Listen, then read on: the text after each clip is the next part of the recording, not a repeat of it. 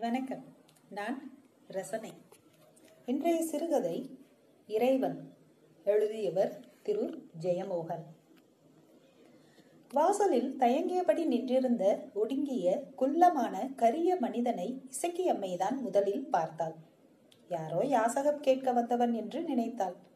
கூன் விழுந்த முதுகை நிமிர்த்தி கண்கள் மேல் கையை வைத்து கூர்ந்து நோக்கி ஆறு என்ன வேணும்? என்றாள்.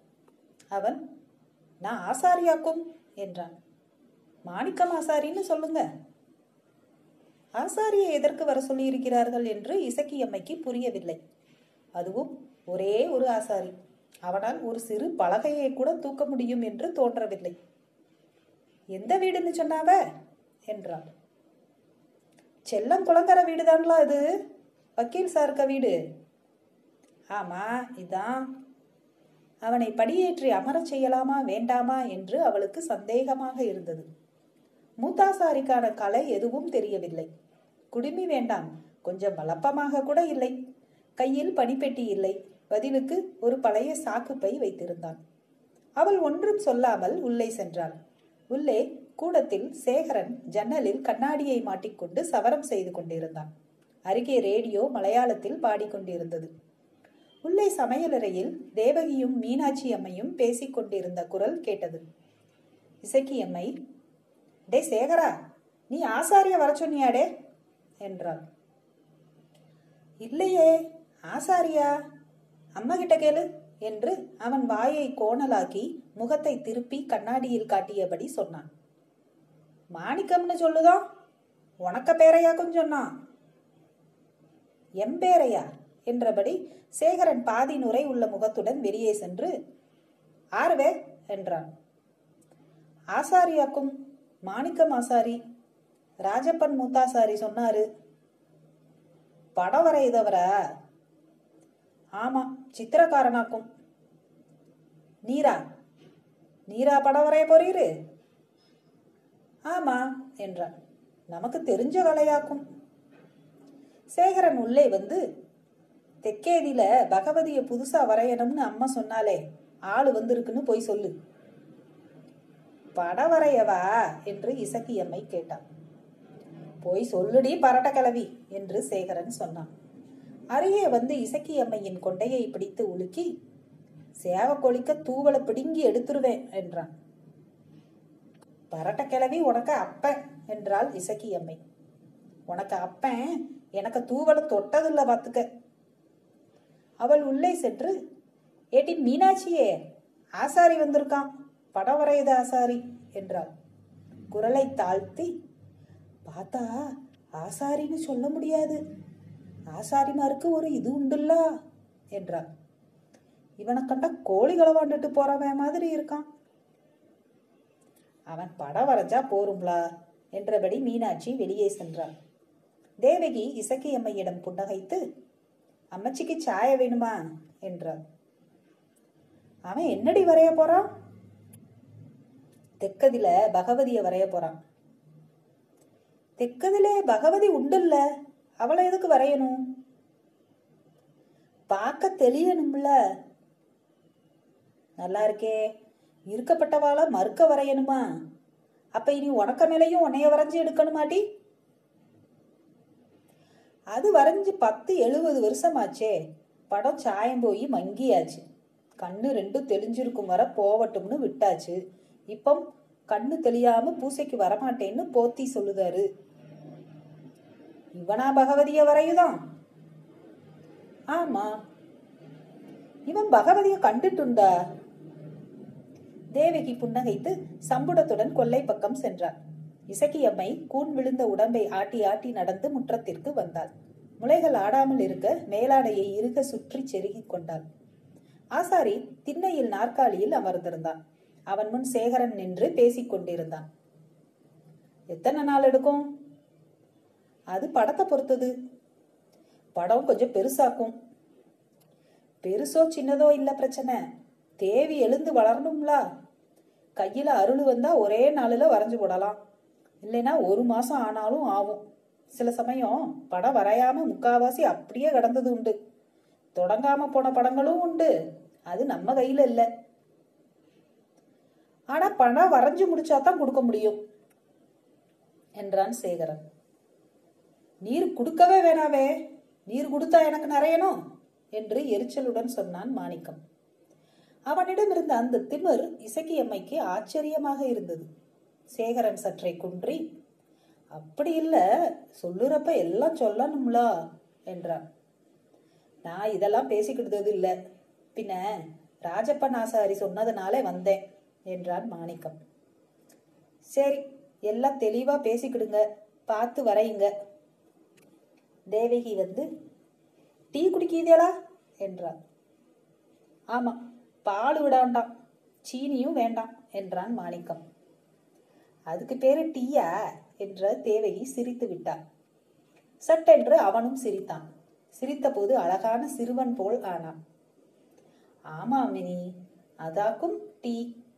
சீனி போட்டா சி டீ பால் விட்டா பாட்டி தேவகி சிரித்து ஆசாரி ஆளு நல்ல நாக்காக்கும்.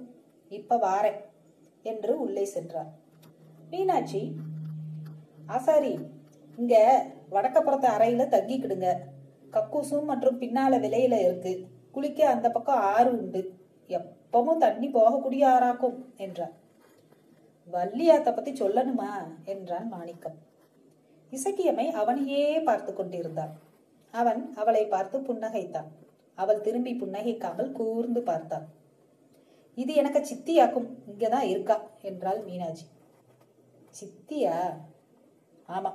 எனக்கு அம்மைக்கு அம்மைக்கு சொந்தத்துல மகளாட்டு வரும். எனக்கு அம்மைக்கு தங்கச்சி. தொட்டு தொட்டு சொந்தம். ஐம்பது வருஷமா நம்ம கூட தான் நிக்குதா? என்றாள் மீனாட்சி. இவளுக்கு அம்மைக்கு கல்யாணத்துக்கு நான் முதல்ல இங்க வந்தேன் என்று இசக்கி அம்மை சொன்னார் நீ படம் வரையுதனால ஆமா. நீ பகவதிய கண்டுட்டுண்டா? இல்ல. பின்ன எப்படில வரைவ? பகவதி நம்மளை கண்டுட்டுள்ள? மீனாட்சி சிரிக்க இசக்கியம்மை அவளை சீற்றத்துடன் பார்த்தாள். பிறகு கேட்கதுக்கு பதில் இல்லை என்று முணுமுணுத்தாள். டீ குடித்த பிறகு ஆசாரி தன் பையுடன் எழுந்து அவனுக்கு அளிக்கப்பட்டிருந்த சிறிய அறைக்கு சென்றான். சேகரன் ஆளு கொஞ்சம் பேச்சு கூடுதலுன்னாக்கும் தோணுது. பத்து நாலு வேலைய ஐம்பது நாளாக்கி இருந்து தின்னுட்டு பைசாவும் கூட்டி கேட்கப்படாது என்றான். தேவகி அப்படி கேக்குது ஆள் இல்ல என்றான். நீ அவனை குறை கண்டியோ? ஒரு நோக்கு கண்டா போரும். ஆளு ஆறுன்னு புரியும். ஆமா நீ கண்ட என்று அவன் உள்ளே சென்றான். இசகியம்மை அமைதி இல்லாமல் தேவகியின் பின்னால் சென்றாள். ஏட்டி தேவகிய அவ எப்படிடி பகவதிய வரைவான் சாயம் வச்சு வரைவான் அவனுக்கு பகவதிய கண்டு பரிச்சயம் உண்டாடி? நாம எப்படி கோலம் போடுதோம் அதே மாதிரி வரைவான் ஆனா அது பகவதி இல்ல? பகவதி அவனுக்கு கையில எந்திரிச்சு வருவா என்றாள் மீனாட்சி. அவன் கையிலேயா? இங்க பாரு கிளவி சும்மா கிடப்பிய உயிரை வாங்காம நூறு கூட்டம் சோழி கிடப்பு என்று மீனாட்சி சொன்னார் ஒரு சாய வெள்ளம் போட்டு அதுக்கு கையில குடுட்டி தேவகி கிடந்து அணத்துதே இசகி அம்மை கோபித்துக் கொண்டு பின் கொள்ளைக்கு சென்று அம்மியின் அருகே அமர்ந்து கொண்டாள். ஆனால் அங்கே இருக்க முடியவில்லை. கொஞ்ச நேரம் கழித்து வீட்டை சுற்றி கொண்டு சென்று தெற்கு புறையை அடைந்தாள். அதன் சற்றை திறந்த வாசலின் விரிசல் வழியாக உள்ளே லைட் போடப்பட்டிருப்பது சிவந்த தூண் போல் தெரிந்தது. அது செவ்வக வடிவமான அறை. அதன் மறு எல்லைச் சுவரில் பகவதியின் ஓவியம் இருந்தது. இசக்கியம்மை அதை முதன் முதலாக பார்த்தபோது சின்ன பெண். அந்த வீட்டுக்கு கல்யாணத்திற்கு வந்திருந்தாள். மீனாட்சியின் அம்மாவின் கடைசி தங்கை விசாலாட்சியின் கல்யாணம். கல்யாண பெண் சாமி கும்பிட அங்க வந்தபோது அவளும் கூடவே வந்தாள். அவள் அப்போது உற்சாகமாக துள்ளிக் கொண்டிருந்தாள். சரிகை வைத்த பாவாடை அவளுக்கு கிடைத்திருந்தது. அதற்கு முன் அவள் பாவாடை அணிந்ததே இல்லை. அவள் அடிக்கடி விசையுடன் சுற்றி குடை போல தன்னை விரித்துக் கொண்டிருந்தாள். குட்டி பூவா மலர்ந்து போட்டே என்று பெரியமாமா அச்சுதன் பிள்ளை சொன்னார். அவள் வெட்கி அம்மாவின் சேலையை பிடித்து ஒளிந்து கொண்டாள். அச்சுதன் பிள்ளை நல்ல அளவுள்ள குட்டியாக்கும் என்றார். அவள் அம்மாவின் சேலையில் இருந்து எட்டி பார்த்து சீப்பி துணியில பாவிட என்றாள். கல்யாண பெண்ணுடன் மாமியும் சுந்தரி அக்காவும் இருந்தனர். அப்போது அந்த அறைக்கில் கேசவன் போற்றி இருந்தார். அவர்தான் பூசை செய்வது தரையில் விரித்த பாயில் பரப்பப்பட்டிருந்த பூசை பொருட்களை அவர் ஒழுங்குபடுத்திக் கொண்டிருந்தார். அவர்கள் உள்ளே நுழைந்ததும் அவர் நிமிர்ந்து பார்த்தார். இன்னொரு பார்வையும் எழுந்தது. அவள் அப்போதுதான் ஓவியத்தை பார்த்தாள். ஐயோ! என்று அலறியபடி வெளியே ஓடிவிட்டாள். ஏன் டீ? என்ன டீ? என்று மாமா அவள் கையை பிடித்தார். உள்ளே ஒரு ஆளு. ஒரு ஆளு செவுர்ல. ஆளா? ஏட்டி விளக்காவாய். அது பகவதிடி அவள் அதன் பின் உள்ளே எட்டி பார்க்கவே இல்லை. அவர்கள் வணங்கி வந்தபோது உடன் சேர்ந்து கொண்டாள். ஆனால் அவள் உடல் நடுங்கிக் கொண்டிருந்தது. கண்களை மூடினால் அந்த முகமும் நிலை குத்திய பார்வையும் சிவந்த உதடுகளும் அருகே என தெரிந்தன. அவள் உடல் சிலிர்த்தது. அதன் பின் பல ஆண்டுகளுக்கு பின் அவள் தன் கணவனுடன் அங்கே வந்தாள். பகவதிக்கு ஆசீர்வாதத்தை வேங்கிட்டு போடி என்று சித்தி சொன்னாள். அவள் கணவன் மிக மெலிந்தவன். இருமிக் கொண்டே இருந்தான். கன்னம் ஒடுங்கி இருந்தது.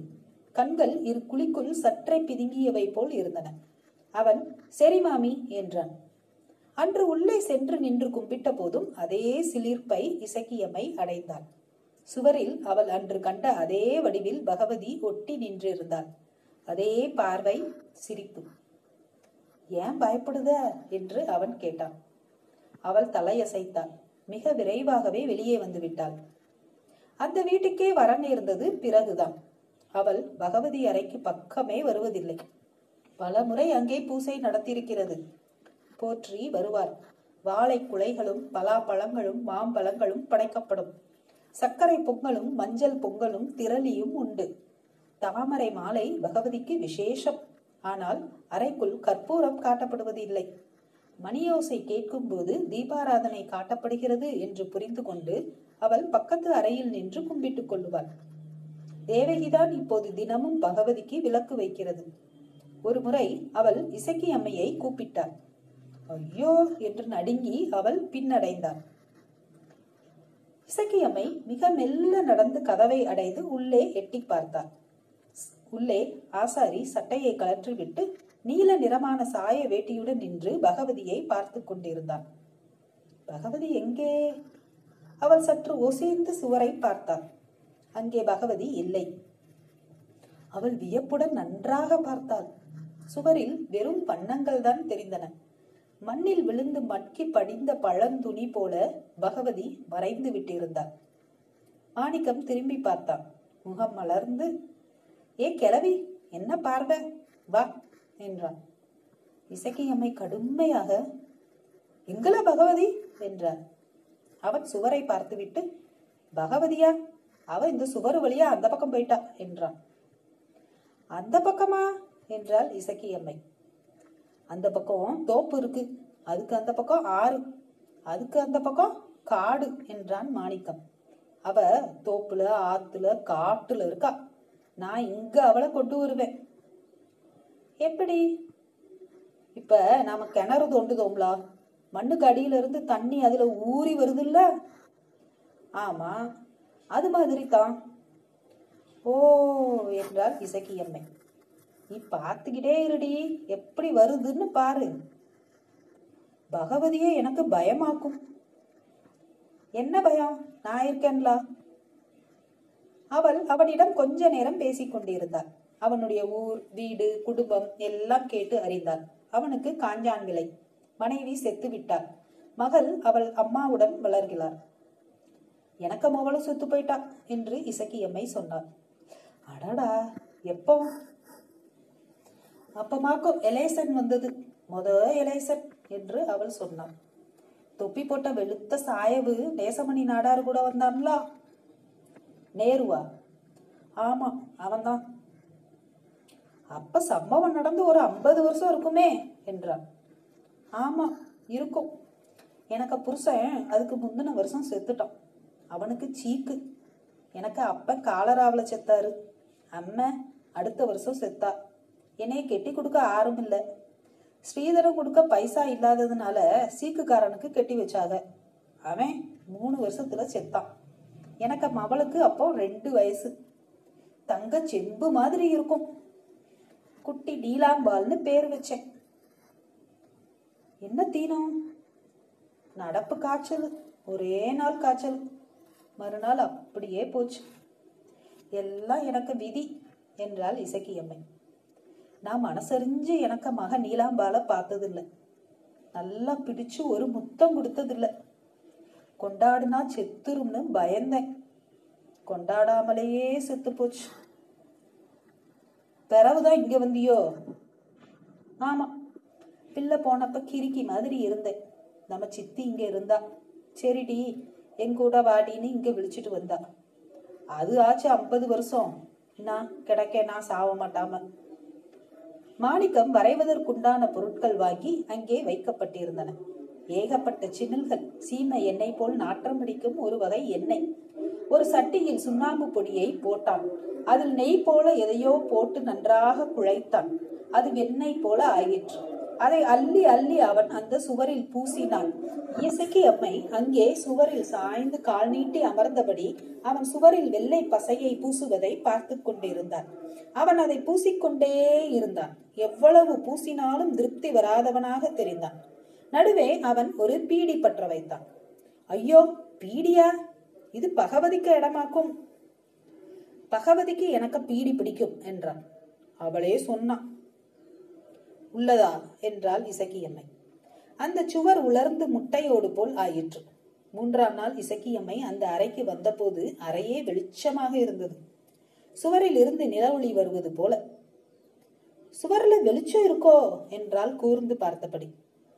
வெள்ளைனா வெளிச்சம் என்றான். நம்ம பிரஷ் வச்சு எங்க வேணும்னாலும் வெளிச்சத்தை கொண்டு வந்துருவேன். பாக்குதியா உள்ளதா? என்று அவள் வியந்தாள். பின்ன நடுராத்திரியிலவா இருட்டு மேல ப்ரஷ்ஷை வச்சு பெயிண்ட் அடிக்கேன். அப்படியே மத்தியான வெயிலாட்டு ஆயிடும். உள்ளதாலம்மக்கா என்றாள் இசக்கியம்மை. பின்ன முன்னாடி ஒரு தடவை ஒரு ஆளையே அப்படி வெளுக்க வச்சு வெளிச்சமாட்டு ஆக்கி போட்டேன்.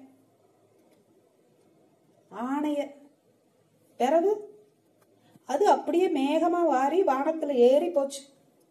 அது எப்படி? என்னது அறிவில்லாம கேட்க? மேகம் எப்படி தரையில நிற்கும்? சரிதான் என்றாள் இசக்கியம்மை அவள் அவனுக்கு அடுக்கடையில் இருந்து பலகாரங்கள் கொண்டு வந்து தந்தான் அவனும் அதை வாங்கி தின்றான். தேவகி இளையம்மோ நீ ஆசாரிக்கிட்ட மரியாதை கிட்ட ஒன்னும் சொல்லிடப்படாது. அருள் உள்ளவனாக்கும் என்றார் நான் என்னத்த சொல்லுதேன்? நான் கிடக்க சாவ மாட்டாம என்றாள் இசக்கியம்மை. நாலைந்து நாள் ஆகியும் அவன் வேலை தொடங்கவில்லை. பெரும்பாலான நேரம் தெற்குப்புறைக்கு அருகில் இருந்த சிறிய ஓட்டு திண்ணையில் குந்தி அமர்ந்து பீடி பிடித்துக் கொண்டிருந்தான். ஒரு நாளுக்கு நாலைந்து கட்டு பீடி. அவன் இருக்கும் இடத்தை சுற்றி பீடி துண்டுகள் குவிந்து கிடந்தன. அவற்றை கூட்டி பெருக்கும் போது தேவகி என்னன்னு இதை வலிச்சு கேட்டுதானோ பீடி வலிச்சு வலிச்சுதான் நெஞ்சு கூடுகிட்டு கிடக்கு என்றார் அப்பால் இருந்த மாணிக்கம் பீடியிலையாக்கும் நம்ம ஜீவன் என்றான். பீடி தீயாக்கும் டே. நமக்குள்ளாலையும் நல்ல தீயுண்டு அம்மணியே என்றான் மாணிக்கம். அது உன்னை எரிக்கும் டே என்றாள் தேவி. நமக்கு செத தனியாட்டு வேண்டாம். நம்ம உடம்பே ஒரு சிதையாக்கும். நம்ம ஆத்மாவே தீ. அதுல நின்று எரிஞ்சு எரிஞ்சு சாம்பல் ஆகணும்னு விதி என்றான். பேச்சு மட்டும் பேசு. வந்து ஒரு வாரம் ஆகுதுல்லா சாயம் தொட்டு ஒரு புள்ளி வைக்கல.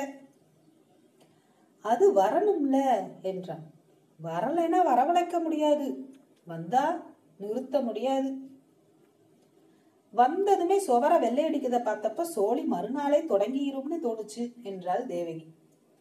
தொடங்கணும்னு தான் வெள்ளை அடிக்கிறது சுவர பார்த்தா தான் ஐயோ வரையணுமேன்னு தோணும். எப்படி ஆக்கும் உனக்கு வரைய வர்றது? முதல்ல எதை வரவ? அப்படி ஒன்றும் இல்லை. முதல் சொட்டு சாயத்தை நேராட்டு கண்ணுக்கு வச்சு வரையறது கூட உண்டு. பகவதி கண்ணு முன்னால வருவாளோ? இல்ல மணி கண்ணு முன்னால வாரது சில சமயம் வெறும் சாயங்களாகும். எல்லாம் சேர்ந்து பகவதி ஆகுறது எப்பவோ ஏதோ ஒரு இடத்துல. அத சொல்லிட முடியாது. அது பாட்டுக்கு நடக்கணும். நடக்கும் நடக்கும். நீ கொஞ்சம் குளிச்சு விருத்தியா சுத்தமா இருந்தா பகவதி வருவா. பீடியும் பிடிச்சிருந்தா மூதேவி தான் வந்து ஏறுவா. அது எப்படியோ அப்படி ஆக்குமே. பகவதி வரைஞ்சு முடிச்சா இங்க இருப்பா. படி இறங்கும்ப நம்ம கூட வர்றது மூதேவியாக்கும். அவளாக்கும் நமக்கு எப்பவும் உள்ள துணை. அவளை விட்டுற முடியாதுல்ல. என்னமோ போ என்று தேவகி சென்று விட்டாள். அவன் பெரும்பாலான நேரம் எங்காவது வெறித்து பார்த்துவிட்டு அமர்ந்திருந்தான். மிக குறைவாகவே சாப்பிட்டான். பெரும்பாலும் சோற்றை கையால் கிண்டி வைத்திருந்தான். இசக்கியம்மை அவனிடம் நீ எப்ப வரைவ? என்றாள் ரகசியமாக. அவன் ரகசியமாக நாளைக்கு என்றான். நாளைந்து நாள் இசக்கியம்மை அப்படி அவனிடம் கேட்டான். அவன் எப்போதுமே நாளைக்கு என்றுதான் சொன்னான். ஒவ்வொரு நாளும் அவன் சாயங்களை குழைத்தான் சிறிய குங்கும செப்புகளில் இருந்து சிவப்பு நீலம் பச்சை மஞ்சள் என எடுத்தான். அவற்றை ஒன்றுடன் ஒன்று சேர்த்து குழைத்தான். இது என்னது குங்குமமா? குங்குமமும் ஆக்கலாம். இது என்னது? கீரை சட்டனி மாதிரி இருக்கு. வாயில வச்சு விடாத இது பச்சை நிறமாக்கும். விஷமா என்று அவள் ரகசியமாக கேட்டாள். ஆமா என்று அவன் ரகசியமாக சொன்னான். என்னத்துக்கு போட்டு கலக்குத? அவியலுக்கு கூட்டு கலக்குத மாதிரி. அவன் நாம செய்தது ஒரு அவியலாக்குமே. பகவதியா? ஆமா. பகவதி ஒரு அவியலு. பகவதிக்கு படம் ஒரு அவியலு. திடீரென்று ஒரு நாள் அவன் வரைய ஆரம்பித்தான். அப்போது அவள் அந்த அறையில் இருந்தாள். அவனும் அவளும் சேர்ந்து வெற்றிலை போட்டுக் கொண்டிருந்தனர். அவன் வெற்றிலையை துப்பிவிட்டு எழுந்து சென்று பிரஷை எடுத்து நீல சாயத்தில் முக்கி சுவரில் உதறினான். எல கெடுத்து பொட்டிய சுவர! என்றாள் இசக்கியம்மை. அவன் அதை இழுத்து வளைத்து என்னவோ செய்யத் தொடங்கினான். அவள் அவனை பார்த்து கொண்டிருந்தாள். அவன் என்ன செய்கிறான் என்று புரியவில்லை. என்னல செய்த ஆசாரி? சும்மா பார்த்துக்கிட்டு சலம்பாத. அவள் கொஞ்ச நேரம் கழித்து சலித்து போய் திரும்பி வந்தாள். அவன் கதவை மூடிவிட்டு இருந்தான். லே ஆசாரி! லே மாணிக்கம்! என்று அவள் தட்டினாள். அவன் திறக்கவில்லை. கிளவி அங்க என்ன செய்யுத? இப்பம்தான் அவன் வரைய ஆரம்பிச்சிருக்கான். நீ உயிரை வாங்காத என்றாள் தேவகி. வரைகிறானா? எப்படி வரைகிறான்? அவளால் அமைதியாக இருக்க முடியவில்லை. அங்கும் இங்கும் அலை மோதினாள். ஆனால் ஆசாரி கதவை திறக்கவில்லை. சாயங்காலம் அவன் வெளியே வந்தபோதும் கதவை பூட்டி சாவியை இடுப்பில் செருகிக் கொண்டிருந்தான். எல எப்படிலாம் வரையுத? பகவதி நம்ம கையில வந்தாச்சுல்லா. அவள் ரகசியமாக சுவரிலிருந்து எழும்பி வாராளோ? என்றாள். ஆமா என்று அவன் ரகசியமாக சொன்னான். நீ கொஞ்சம் தள்ளி நில்லல மக்கா. உக்கிரமான தேவையாகும் அவன் அவளுக்கு ஓவியத்தை காட்டவே இல்லை. அவர்கள் யாருமே பார்க்கவில்லை. பகலில் மட்டுமில்லாமல் இரவிலும் விளக்கை போட்டுக்கொண்டு வரைந்தான். சாப்பாடு டீ எல்லாம் கொண்டு வந்து வெளியே வைத்து விட வேண்டும். அவன் எவரிடமும் பேசுவதில்லை. பீடி பிடிப்பதையும் விட்டுவிட்டான். அவன் கண்களில் ஒரு வெறிப்பு வந்து விட்டது. போற்றி வந்து பார்த்துவிட்டு அருளு வந்து போட்டு இனி ஆளை பிளந்து வெளியே வந்த பறவுதான் விடும் என்றார். பன்னிரண்டு நாள் ஆகியது வரைந்து முடிக்க. ஒவ்வொரு நாளும் இசக்கியம்மை சென்று அவனை பார்த்து கொண்டிருந்தாள் ரகசியமாக பகவதி வந்தாச்சா? என்று கேட்டான். அவன் ரகசியமாக வந்துகிட்டே இருக்கா? என்றான். அவள் மேலும் ரகசியமாக நல்ல துடியோ? என்றான். அவன் மிக மிக ரகசியமாக தீ இல்லா? என்றான். அவள் பெருமூச்சு விட்டாள். பன்னிரெண்டாம் நாள் காலையில் சேகரன் வீட்டில் இருந்தான். தேவகி படியில் அமர்ந்து முருங்கைக்கீரை ஆய்ந்து கொண்டிருந்தாள். மீனாட்சி அப்பால் பாத்திரம் விலக்கி கொண்டிருந்தாள். மாணிக்கம் படீரென்று கதவை திறந்து வெளியே வந்தான். உரத்த குரலில் வாருங்க வந்து பாருங்க பகவதி வந்து நின்னுகிட்டு இருக்கா என்றான். அவன் குரலும் பாவனையும் எல்லோரையும் கொஞ்சம் நடுங்கச் செய்தன. யாரும் எழவில்லை. தேவகி கொஞ்சம் போய் பாருங்க என்றாள். மாணிக்கம் உறக்க சிரித்து வந்து பாருங்க நின்னுகிட்டு இருக்கா திரையம்பிகை சிவ திரிசூலி திரிதேவி மாகாளி பராசக்தி என்றான். சேகரன் தரவு பார்க்குதேனே என்றான். தேவகி எழுந்து நான் பார்க்குதேன் என்றான். வாங்க வாங்க வாங்க என அவன் சிரித்தபடி அவளை அழைத்துச் சென்றான். தயங்கியபடியே எழுந்து சேகரன் அவள் பின்னால் நடந்தான். மீனாட்சியும் கையை துடைத்தபடி சென்றான். இசக்கியம்மை அவர்களை பார்த்தபடி அமர்ந்திருந்தாள். அவள் உடம்பு நடுங்கிக் கொண்டிருந்தது. உள்ளே சென்ற தேவகி எனக்கு பகவதியே தேவி மகமாயே என்று கூறினாள் மீனாட்சி அம்மே நாராயணி என்றார். தேவகி அழுவது போல் ஓசை கேட்டது. இசக்கியம்மை அந்த வாசலையே பார்த்து கொண்டிருந்தாள் நெடுநேரம் கழித்து மீனாட்சி முந்தானையால் கண்களை துடைத்துக் கொண்டு வெளியே வந்தாள் அவளை தொடர்ந்து தேவகி வந்தாள் அவளும் அழுது கொண்டிருந்தார். சேகரனும் மாணிக்கமும் பேசியபடியே வந்தனர். சேகரன் தெய்வீக மாட்டு இருக்குவே. எந்திரிச்சு கண்ணு முன்னாடி வந்து நின்னது மாதிரி இருக்கு என்றான். எந்திரிச்சு வாரதுதான். நாம வெறும் கருவி என்றான். அது எப்படி கலை உம கையில இல்லையா? சாயம் இருக்கிறது பிரஷ்ல அப்ப இந்த படத்தை வரைஞ்சதும் பிரஷ்னு சொல்லிடுவோமா அது எப்படி? அது இருக்கப்பட்டது உம்ம கையில் இல்ல? அதே மாதிரி நான் இருக்கப்பட்டது வேற ஒரு சக்திக்க கையிலேயாக்கும். அப்ப அந்த சக்திக்கு காசு கொடுத்தா போரும் இல்லையா? என்று சிரித்தான். போரும். ஆனால் அதுக்கு கை நிறையுது அளவுக்கு கொடுக்கணும். உம்மால முடியுமாவே ஐயோ என்றான் சேகரன். அவர்கள் பேசிக்கொண்டே வெளியே வந்தனர். மாணிக்கம் இசக்கியம்மையை பார்த்தான். ஏ கிளவி பார்க்கணும்னு சொன்னேன்ல வந்து பாரு என்றான். இசக்கியம்மை வேறு பக்கம் முகத்தை திருப்பிக் கொண்டான். உன்னைய முதல்ல வில்லிக்கலன்னு கோவமா? என்று அவன் அருகே வந்து அவள் கொண்டையை பிடித்தான். எந்திரடி சேவா கோழி வந்து பாரு. அவள் அவன் கையை தட்டிவிட்டாள். எழுந்து கூன் விடர்ந்த விழுந்த உடலை உந்தி கைகளை வீசி உள்ளே போனான். என்னவாக்கும் அவளுக்கு? அது எப்பவும் அப்படியாக்கும் அவளுக்கு மனசு போற போக்க நம்மால பார்க்க முடியாது. ஒரு அஞ்சு வயசு குட்டிக்க மனசு என்றான் சேகரன். பிற முகமாறி ஆசாரியிடம் சரி நான் சொல்லிடுதேன். இதுக்கு ஒரு விலை சொல்ல நான் ஆள் இல்லை. நான் என்ன கொடுக்கணும்னு அறிஞ்சு நீர் சொல்லும் உம்ம காலில் வச்சு கும்பிடுறேன்.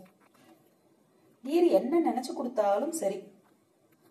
அப்படி சொன்னா சரி ராஜப்பனாசாரி கிட்ட கேட்டுக்கிடும் அது நல்லதாக்கும் என்றான் சேகரன். நான் போய் போத்திய விழிச்சிட்டு வாரேன் என்று இறங்கி ஓடினான். மாணிக்கம் திண்ணையில் அமர்ந்து ஒரு பீடியை பற்ற வைப்பதை இசக்கியம்மல் உள்ளிருந்து பார்த்தாள். அவளால் நிற்க முடியவில்லை. ஜன்னல் கம்பியை பிடித்துக் கொண்டாள். தண்ணீர் குடிக்க வேண்டும் போல் இருந்தது. எங்காவது போய் சுருண்டு படுத்துவிட வேண்டும் போல் இருந்தது. அவன் மீண்டும் அவளுக்கு தெரிந்த மாணிக்க மாசாரியாக மாறிவிட்டிருந்தான். முதுகை பார்க்கும்போதே அது தெரிந்தது. முன்பு அவன் முதுகே அவன் வேறொருவன் என்று காட்டியது. அது எப்படி ஒருவன் இன்னொருவனாக ஆகிவிட முடியும்? ஒருவேளை அவன் வேறு ஆளோ? அவள் கொல்லை பக்கம் சென்றாள். சித்தி சாய குடிக்கிதியலா? என்றாள் மீனாட்சி. ஓ மக்களே இப்படி வெள்ளம் எடு. என்னமா வரைஞ்சு போட்டான்? கண்ணுல நிக்குது அந்த சிரிப்பு. எப்பா சிலுக்குதே என்றாள் தேவகி. ஒரு வாய் டீ குடித்த போது அவளுக்கு ஆறுதலாக இருந்தது. ஒரு சுருட்டு வெற்றிலையையும் வாயில் போட்டபோது உடல் மெல்ல அடங்கியது. மெல்லுந்தோறும் அவள் பழைய நிலையை அடைந்தாள். எழுந்து கொள்ளை பக்கமாக சுற்றி கொண்டு தெற்கு புறையை அடைந்தாள். அதன் கதவருகே கொஞ்ச நேரம் நின்றாள். உள்ளே எவரோ இருப்பதை உணர்ந்தாள். மெல்ல ஆறு என்றாள். உள்ளே பதில் இல்லை உள்ள ஆராக்கும் என்றாள். அதற்கும் பதில் இல்லை ஆனால் உள்ளே இருப்பவர் அமைதியாக அவள் குரலை செவி கூறுவதை அவளால் உணர முடிந்தது. ஆராக்கும்னு கேக்குதன்ல? சற்று நேரம் கழித்து அவள் கதவை மிக மெல்ல திறந்து உள்ளே சென்றாள். உள்ளே குறைவான வெளிச்சம்தான் இருந்தது. அவள் எதிரே பகவதி நின்றிருந்தாள். பகவதியே! என்றாள் இசக்கியம்மை. பகவதி புன்னகைத்தாள். நான் சின்ன வயசுல கட்டிண்டுடு நான் சின்ன வயசுல கண்டிட்டுண்டு என்றாள் இசக்கியம்மை. பகவதியின் விழிகள் அசைந்தன. முகம் கனிவு கொண்டது. நல்லா இருக்கியாட்டி என்று கேட்டார் இருக்கேன் என்றாள் இசக்கியம்மை. ஓர்மையுண்டா பழைய இசக்கியம்மைய? பின்ன ஓர்மை இல்லாம இருக்குமா? நான் கண்டதாக்குமே என்றாள் பகவதி. இசக்கியம்மை முகம் மலர்ந்து அப்ப நான் பூவாட்டலா இருப்பேன். நிறைஞ்சு சிரிப்பேனே என்றாள். ஆமா அது ஒரு காலமிடி இசக்கியம்மையே என்றாள் பகவதி. அவளுக்கு துக்கம் வந்து நெஞ்சு அடைப்பது போல் இருந்தது. பெருமூச்சு விட்டபடி பகவதியின் அருகே சென்றாள். என்னமா இருக்க?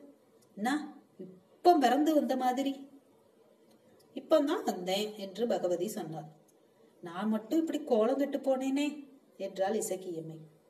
நீ மனுஷ சென்மமாக்குமே.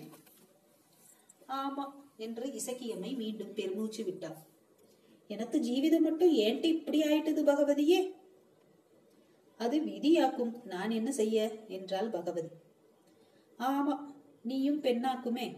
நாம சொல்லி ஆறு கேட்க என்றாள் இசக்கியம்மை. வெளியே குரல் கேட்டது. போற்றி உறக்க. வரஞ்சாச்சுன்னு சேகரன் சொன்னான். இன்னான்னு எந்திரிச்சு நிக்குதா பகவதின்னு சொன்னான். ஆசாரியே நீர் கெஜ கிள்ளியாக்கும் அது அப்ப கண்டப்பமே எனக்கு தோணுச்சு கேட்டேரோ. என்னத்த வரைஞ்சு எல்லாம் வெறும் கணக்கு. சாயங்களுக்கு கணக்காக்கும் போத்தியே என்றான் மாணிக்கம். லே வந்து காட்டுமே என்று போற்றி அழைத்தார். போய் பாரும் இனி நீர் இல்லாவே பூசை செய்ய போறீரு? வரைஞ்சவரு நீர் இல்ல உம்மா படம் இல்லாவே அந்த மயிருக்கும் எனக்கும் இனி ஒரு உறவும் இல்லை வந்தாச்சு. மூத்தவ வந்து நாக்குல ஏறிட்டா. இனி போய் மூக்க முட்டு குடிச்சு நாலு ஆளுகிட்ட அடிகளை வாங்கி ரோட்ல விழுந்து கிடந்தாதான் அடங்குமா நீரு போவுமே பிராமணா.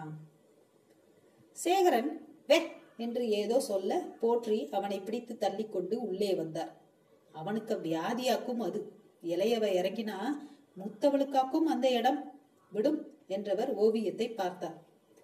பொண்ணு பகவதியே என்று கை கூப்பினார். தலைக்கு மேல் கையை தூக்கி கும்பிட்டு அம்மே மகமாயே தேவி என்றார். குரல் உடைந்து தேவி காத்தருளனுமே அம்மே என்றார். இசக்கியம்மை வெளியே சென்று மாணிக்க மாசாரியை நோக்கி தள்ளாடியபடியே நடந்தாள். முன்னோக்கி விழுந்து கொண்டிருப்பவள் போல் இருந்தாள். என்ன கிளவி என்றான் மாணிக்கம். முற்றத்தில் காரி துப்பிய பின் பீடியை ஆழ இழுத்து போப்போ என்றான். மக்கா என்றாள் இசக்கியம்மை ஆரட்டி உனக்கு மக்கா? பரட்ட கிளவி பொறியாடி வாங்குதியா என்றான் மாணிக்கம். இசக்கியம்மை யாசிப்பது போல கைவிரித்து கண்ணீருடன் மக்கா எனக்கு ராசா.